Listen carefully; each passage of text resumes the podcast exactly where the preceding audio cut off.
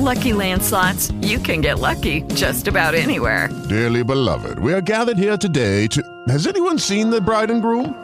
Sorry, sorry, we're here. We were getting lucky in the limo and we lost track of time. No, Lucky Land Casino, with cash prizes that add up quicker than a guest registry. In that case, I pronounce you lucky. Play for free at LuckyLandSlots.com. Daily bonuses are waiting. No purchase necessary. Void where prohibited by law. 18 plus. Terms and conditions apply. See website for details. With the Lucky Land Slots, you can get lucky just about anywhere. This is your captain speaking. Uh, we've got clear runway and the weather's fine, but we're just going to circle up here a while and uh, get lucky. No, no, nothing like that. It's just these cash prizes add up quick. So I suggest you sit back, keep your tray table upright, and start getting lucky. Play for free at LuckyLandSlots.com. Are you feeling lucky? No purchase necessary. Void where prohibited by law. 18 plus terms and conditions apply. See website for details.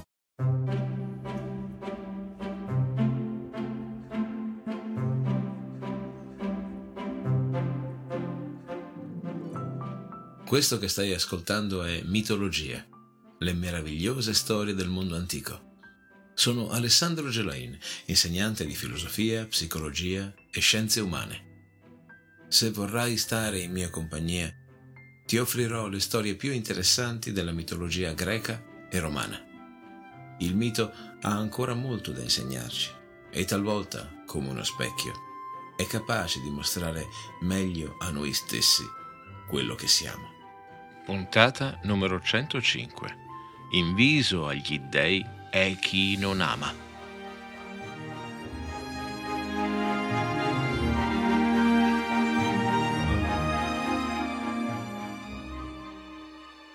With Lucky Land slots, you can get lucky just about anywhere. Dearly beloved, we are gathered here today to. Has anyone seen the bride and groom? Sorry, sorry, we're here. We were getting lucky in the limo and we lost track of time. No, Lucky Land Casino, with cash prizes that add up quicker than a guest registry.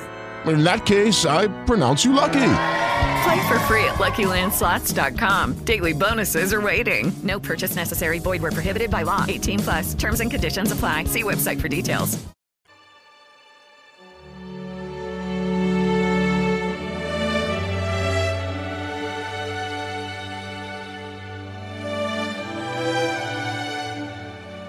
Siamo arrivati al nostro terzo appuntamento in questo viaggio alla scoperta dell'amore secondo il pensiero antico. Se ti sei perso i primi due episodi, ti invito ad andarli ad ascoltare prima di questo, giusto per goderti l'intero percorso. Innanzitutto il titolo. Inviso agli dei è chi non ama. È una battuta di uno dei protagonisti del simposio di Platone, frase che fa da chiave di volta per il nostro incontro di oggi.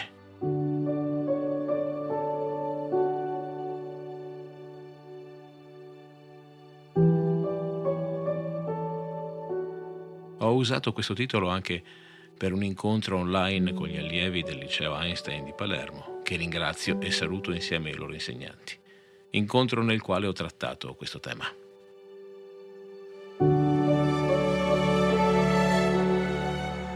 In molti degli episodi, anche delle passate stagioni, sono raccontate storie d'amore che, al di là degli intrecci, delle complicazioni, segnalano come sempre il fato e gli dei stessi intervengano a punire chi rifiuta di darsi all'amore.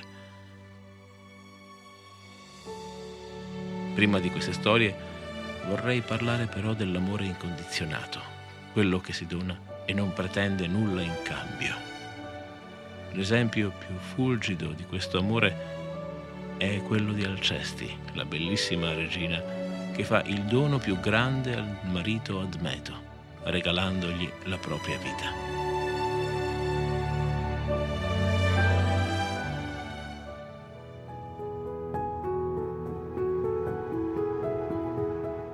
Admeto sposa Alcesti. Apollo stesso, quasi come dono nuziale, gli fa un regalo particolare. Il dio infatti è riuscito a strappare alle Moire il giorno della sua morte. A una sola condizione però. Se in quel giorno Admeto riuscirà a trovare qualcuno disposto a morire al posto suo, potrà sfuggire al proprio destino. E quel giorno, purtroppo, arriva prima di quando Admeto se lo aspetta. Si presenta Thanatos, la morte, e Admeto cerca di prendere tempo per trovare qualcuno che muoia al posto suo. Chiede ai propri genitori di sacrificarsi per lui, ma questi rifiutano, asserendo che loro gli hanno già dato una volta la vita e non si è mai visto un genitore che abbia dato la vita una seconda volta al figlio. Apollo stesso cerca di intercedere per l'amico, dicendo a Thanatos di aspettare del tempo in modo che i funerali possano essere più ricchi e sfarzosi, ma la morte rifiuta, perché dice che se accettasse questo, i ricchi potrebbero acquistarsi più vita rispetto ai poveri, e ciò non sarebbe giusto. Disperato, Admeto sta per affrontare il suo momento fatale. Quando si presenta inaspettata la giovane, dolce, bellissima, cara moglie Alcesti che si dice pronta a prendere il posto del marito. Admeto vorrebbe rifiutare, ma un dono degli dei, una volta accettato, non può essere rifiutato. Alcesti muore.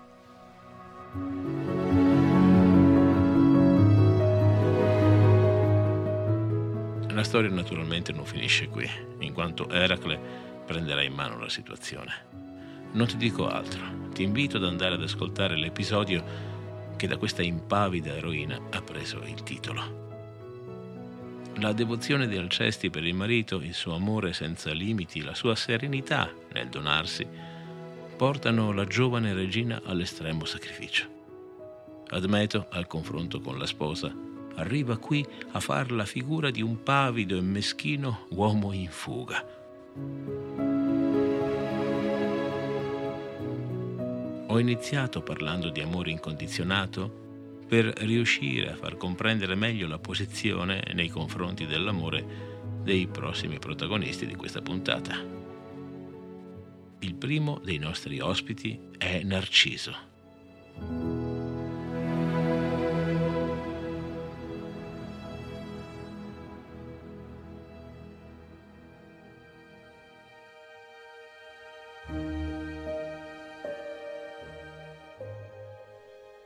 Alla ninfa Liriope, madre di Narciso, l'indovino Tiresi aveva vaticinato vivrà fino a tarda età, purché non conosca mai se stesso. Il bellissimo giovane, con l'alterigia dei suoi 16 anni, aveva già lasciato alle spalle insoddisfatta una schiera di spasimanti di entrambi i sessi, in quanto caparbiamente geloso della propria bellezza. Tra questi spasimanti vi era anche la nostra Eco che, come hai appena sentito, non poteva usare più la propria voce. Un giorno Narciso entra nella foresta. Eco lo segue, ma non può rivolgergli la parola. Narciso si accorge che sta succedendo qualcosa e urla C'è qualcuno qui? Ed Eco Qui. Narciso non vede nessuno e continua Vieni. Ed Eco Vieni. Perché mi sfuggi? Sfuggi? Raggiungimi qua. E la ninfa, saltando fuori da un cespuglio, raggiungimi qua. Ecco, innamorata di Narciso, vuole abbracciarlo, ma egli rifiuta, come solito fare, con altero disprezzo e le urla morirò prima che tu giaccia con me. Che tu giaccia con me, lamentosamente ripete Eco. Narciso fuggito, Eco disperata, vaga nei boschi alla sua ricerca. La giovane si consuma finché di lei non rimane che la voce. Come detto poco fa, Eco non è stata l'unica a soffrire per Narciso. Una crudele sorte colpisce Aminio, lo spasimante più acceso di Narciso, che, avendo detto al bellissimo giovane che non avrebbe potuto vivere senza di lui, riceve in dono dallo stesso una spada per porre fine alla propria vita. Il fatale grido di dolore di Aminio è udito dalla dea Artemide, la quale per vendicarne l'ingiusta morte fa sì che Narciso si innamori senza poter soddisfare la propria passione. L'altezzoso giovane un giorno si avvicina ad una fonte di acqua chiara come l'argento, mai contaminata da animali o rami caduti.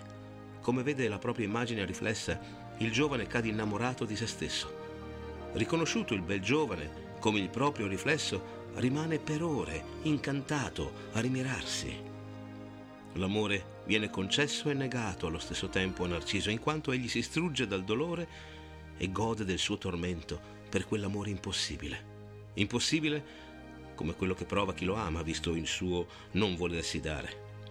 Nel momento in cui, non sopportando più quel supplizio, Narciso esclama ahimè, trafiggendosi con la spada, la dolce ninfa Eco è lì con lui ripete il suo disperato grido.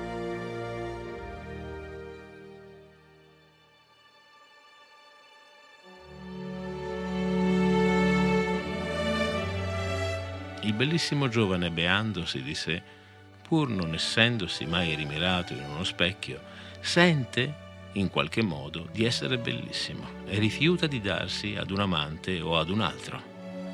Non lo fa per poter scegliere il miglior partito, rifiuta di mettersi in gioco in un rapporto a due. Non per niente dal suo nome deriva il termine narcisismo, che sta ad indicare la impossibilità patologica di riuscire a relazionarsi in maniera positiva con gli altri, rimanendo chiusi nella propria torre d'avorio. Questo rifiuto rappresenta una offesa alla perfezione della sua bellezza, che in questo modo non verrà mai vissuta, spesa, condivisa. Il verdetto, con una punizione quasi dantesca, lo condanna a patire cosa significa il non avere l'oggetto d'amore una lezione che Narciso paga con la vita.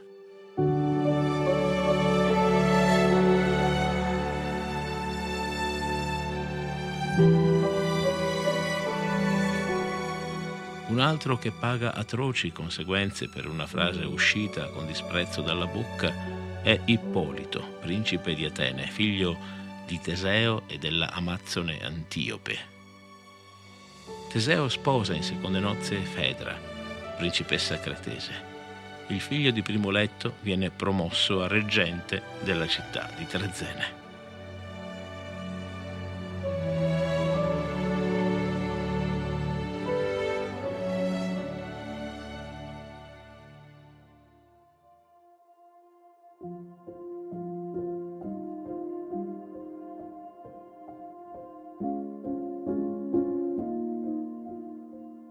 Insediatosi a Trezene, comincia ad ammodernare la città in funzione di un allargamento del culto di Artemide, la dea della caccia, come già aveva iniziato a fare anche in Atene, prima della sua, diciamo, promozione. Ad un anziano cacciatore che gli domanda come mai egli, così giovane, bello e robusto, non veneri e non onori anche Afrodite, la dea dell'amore, Ippolito risponde che la sua vita è pura e che non ha intenzione alcuna di curarsi del culto di Afrodite.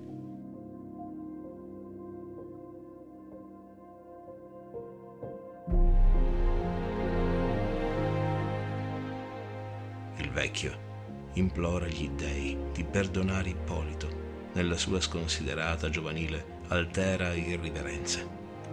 Eh, ma no. Afrodite, che ha l'orecchio sottile, ha udito le parole di Ippolito e si offende.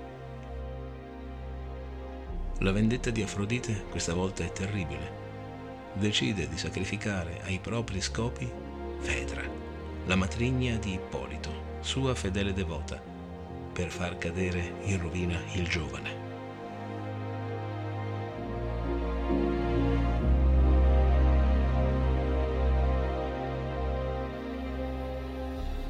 Fedra che è stata subito colpita dalla particolare avvenenza di Ippolito, ha messo subito a tacere l'inappropriato interesse verso il figliastro, considerandolo solo un fugace e vergognoso pensiero da dimenticare il prima possibile.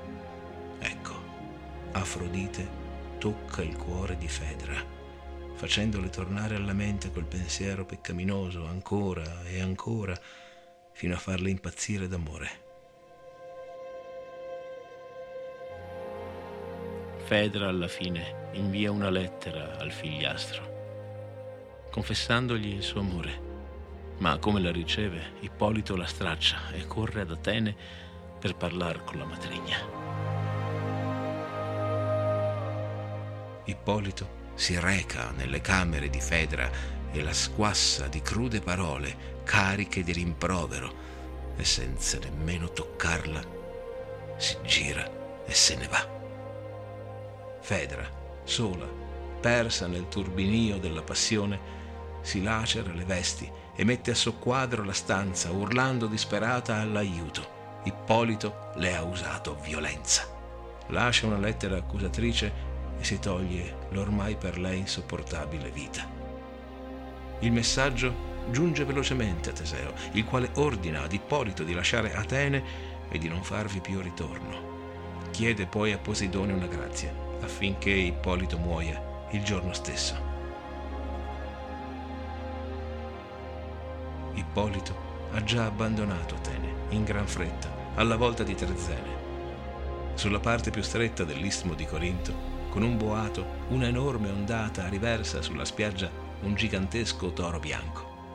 I cavalli di Ippolito si imbizzarriscono e scartano verso un baratro. Da abilissimo auriga qual è, Ippolito riesce a governare il cocchio lontano dal pericolo, ma le sue redini fatalmente si impigliano nei rami di un olivo selvatico, facendolo sbandare nuovamente, questa volta verso delle rocce che fanno a pezzi il cocchio.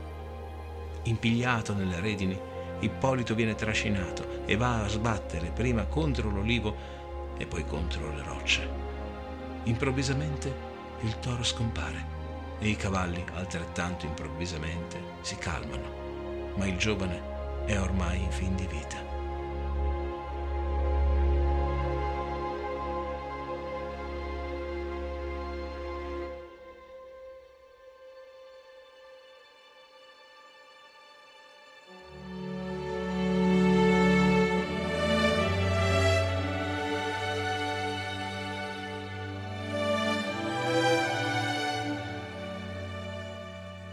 Ippolito, fedele ad Artemide, paga per le sue sventate parole. Anche qui ti invito a cercare questo vecchio episodio così torbido e inquietante.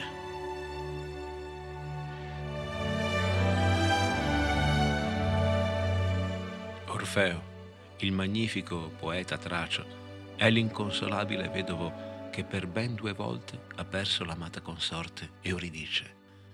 Egli come certo ricordi, è andato a riprendersela nel regno dei morti, ma la sua missione è miseramente fallita proprio all'ultimo momento. Con il suo triste canto, Orfeo riesce a calmare le acque e ammansire le belve. I fiumi cambiano letto per avvicinarsi ed ascoltare la sua voce. Gli alberi stessi svellano le loro radici da terra e si muovono per raggiungerlo e udirlo suonare. Nel suo dolore Orfeo rifiuta di unirsi con una qualsiasi altra donna che non sia la moglie. Si chiude perciò all'amore. Le sacerdotesse del dio Dioniso, ebbre e divino, lo avvicinano per unirsi a lui. Questo è il loro costume e già altre volte lo hanno, diciamo, preso di mira per i loro riti orgiastici. All'ennesimo rifiuto, come impazzite, lo uccidono smembrandone il corpo. Beh, rifiutare, rinunciare o farsi beffe dell'amore pare essere un peccato mortale. Il comandamento che ci viene dai tempi antichi è di darci all'amore, di non temere di farci del male, di ammaccarci, di sbagliare. È peggio, molto peggio, rinunciare a questo sentimento. Chi conduce una vita casta, votata ad una divinità, nulla ha da temere, in quanto il suo amore è versato nell'adorazione divina. Ma chi, pur avendo amore da dare e da condividere, se lo tiene stretto nel petto, gelosamente, dietro ad uno schermo impenetrabile, beh, costui sì che deve temere l'intervento delle divinità. Nella scorsa puntata abbiamo parlato dell'anima gemella. È un'idea molto particolare quella che emerge dal racconto di Aristofane nel simposio di Platone. In effetti, pensare che possa esistere una persona sola, adatta a noi, può divenire un pensiero alla fine terribile. E se non la trovo, la mia anima gemella, e se l'ho incontrata ma non l'ho riconosciuta e l'ho lasciata scappare, sono condannato ad essere infelicemente solo? la ricerca spasmodica può diventare ben stressante vista in questi termini. Il romanticismo poi ha peggiorato le cose, già, proprio il movimento del romanticismo. Oltre a dover essere l'anima gemella, questa benedetta persona che abbiamo incontrato viene caricata anche dell'aspettativa di felicità che lei dichiaratamente deve fornirci. In caso contrario sarà segno del suo inevitabile non essere la nostra anima gemella. E da qui le favole. Solo Bella può salvare la bestia e il bacio d'amore del principe azzurro è solo il suo. Risveglia Aurora oppure Biancaneve.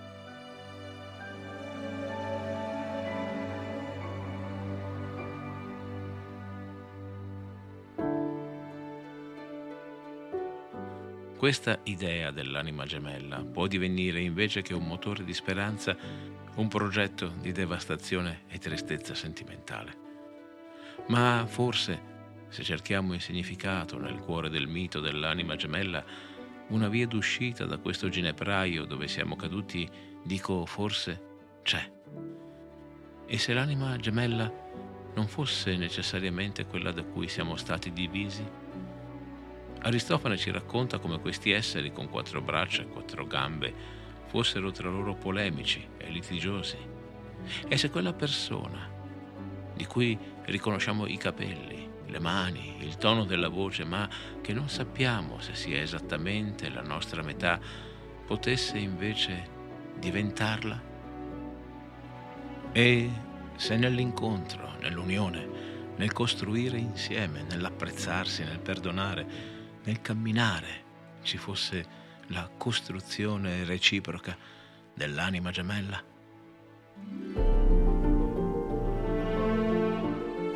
Non so se questa può essere una proposta o solo una possibile risposta. Su questo argomento non mi permetto di dare risposte. Di fronte al grande mistero dell'amore, come tutti, provo nel cuore una gran sete e noto come inesorabili, fioriscono in esso sempre nuove domande.